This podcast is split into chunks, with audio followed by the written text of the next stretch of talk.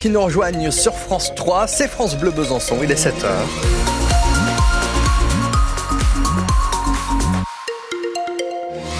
Avec à 7 heures un tour complet pour euh, débuter euh, sur euh, donc l'actualité locale là en ce mardi 23 janvier Anne Fauvard que tout d'abord le temps. Eh bien il fera globalement gris aujourd'hui en Franche-Comté mais le temps restera sec excepté peut-être hein, sur le Haut-Doubs ce matin où on a actuellement 3 degrés. Il fait 6 à Besançon, 7 à Vesoul, maximal cet après-midi grande douceur incomprise entre 8 et 12 degrés.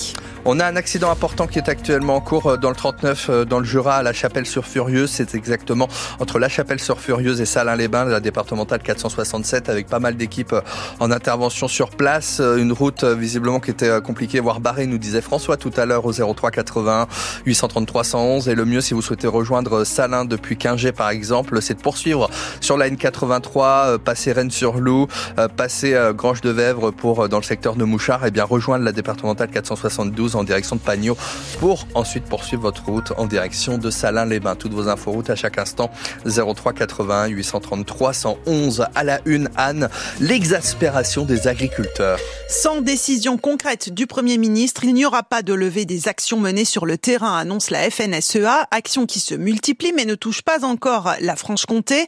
En un mot, les salaires sont bien trop bas. Selon Samuel Diran, il est producteur de lait à frotter les lures en Haute-Saône. Il y a des paysans qui touchent le RSA. Vous trouvez ça normal? Non, moi je trouve pas ça normal. Des paysans qui touchent le RSA. Chaque agriculteur est différent face à l'investissement mais il y a un moment donné, euh, voilà, un paysan ne devrait pas toucher le RSA. Un paysan devrait vivre de ce qu'il vend, de ce qu'il produit. Mais il y a un moment donné, je pense que le, le monde agricole a besoin de reconnaissance et d'argent. Après, le souci, c'est que le consommateur, quand il va faire ses courses, eh ben, il va au moins cher. Et vu comme ils sont actuellement aussi, les, gens, ben, les salaires n'ont pas augmenté. Et puis, ben, du coup, ils font quoi? Ben, Ils consomment des produits un peu moins chers, qui viendront peut-être de l'étranger. Et ça, c'est pas ça qu'on veut non plus. Quoi. Moi, j'entends plus rien des politiques. Non. Des annonces, euh, ils vont donner de l'argent, puis après, ils vont, ils vont nous retaxer pour donner l'argent là. Non, ils sont déconnectés du monde, euh, du monde réel. Moi, j'ai les pieds dans la merde. J'ai les pieds sur la terre, j'ai les pieds, j'ai les pieds sur terre, que eux, non.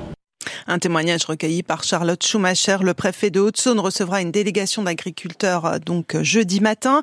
Si le gouvernement ne bouge pas, la FDSEA de Haute-Saône prévient. On n'a pas d'autoroute à bloquer euh, dans le département, mais on peut se faire entendre de plein d'autres façons. On prendra la température également dans le Doubs à 8h moins le quart, puisque le président du syndicat agricole sera l'invité du 6-9. Les agriculteurs sont-ils à plaindre hein, Selon vous, on en discute ensemble tout à l'heure 7h25 et sur la page Facebook de France Bleu Besançon. Se nourrir coûte de plus en plus L'inflation alimentaire a augmenté de 11,9% en 2023 contre 4,9% pour l'inflation générale. C'est ce que révèle aujourd'hui Famille Rurale dans son observatoire des prix des biens de consommation courante. L'association de défense des consommateurs a analysé les prix de plus de 80 produits toute l'année dans plus de 150 magasins. Simon Soubieux, de nombreux produits considérés comme sains pour la santé ont énormément augmenté. Oui, l'association note qu'en raison de l'inflation, une famille de deux adultes et deux enfants doit débourser minimum 539 euros par mois pour s'alimenter sainement. 539 euros aujourd'hui contre 477 euros l'année dernière en cause l'augmentation très forte sur l'année écoulée de nombreux produits sains pour notre santé, plus 40% pour la carotte, plus 25% pour le macro, 23% pour le lait demi-écrémé ou encore 20% d'augmentation pour le riz. Le prix du panier de fruits et légumes a également augmenté de plus de 7%. Alors face à cette forte augmentation, l'association milite notamment pour la mise en place d'une allocation alimentaire mensuelle pour les personnes qui vivent sous le seuil de pauvreté, allocation qui ciblerait seulement les produits bons pour notre santé. Famille rurale demande aussi la création d'un panier d'une cinquantaine de produits sains dont les prix seraient plafonnés comme ça se fait aujourd'hui en Outre-mer. Se nourrir coûte cher, se soigner également, comme confirmé par Emmanuel Macron la semaine dernière, le gouvernement prévoit le doublement des franchises médicales sur les boîtes de médicaments, mais aussi sur les actes médicaux, les transports sanitaires, consultations et examens de biologie mis en place fin mars, a indiqué Bercy hier. 7h04 sur France Bleu Besançon, 9 plaintes déposées contre l'ex-instituteur de Vorges-les-Pins, ce petit village entre Besançon et Quingé dans le Doubs. Un chiffre qui a triplé hein, depuis la révélation de l'affaire au mois d'octobre, des faits d'agression sexuelle commis dans les années 70-80, tous prescrits. Parmi les dernières plaintes déposées au mois de décembre, celle d'un ancien écolier de Vorges-les-Pins de 1980 1983 à 1988, qui raconte avoir subi les agressions de son enseignant et entraîneur du club de foot. Ce franc-comtois avait alors entre 7 et 11 ans. Aujourd'hui, il habite au Maroc. Il a découvert l'existence des autres victimes il y a deux mois lorsque France Bleu Besançon a révélé l'affaire.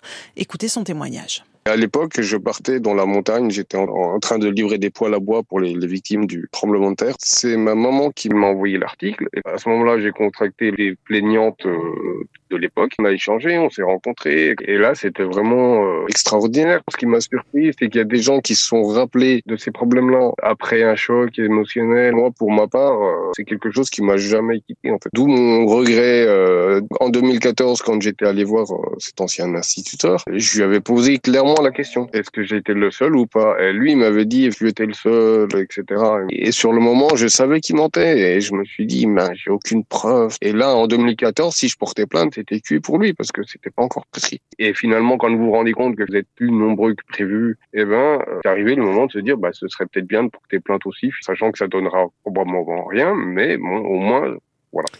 À Vorges-les-Pins, où un collectif s'est créé et demande justice, c'est à lire sur francebleu.fr.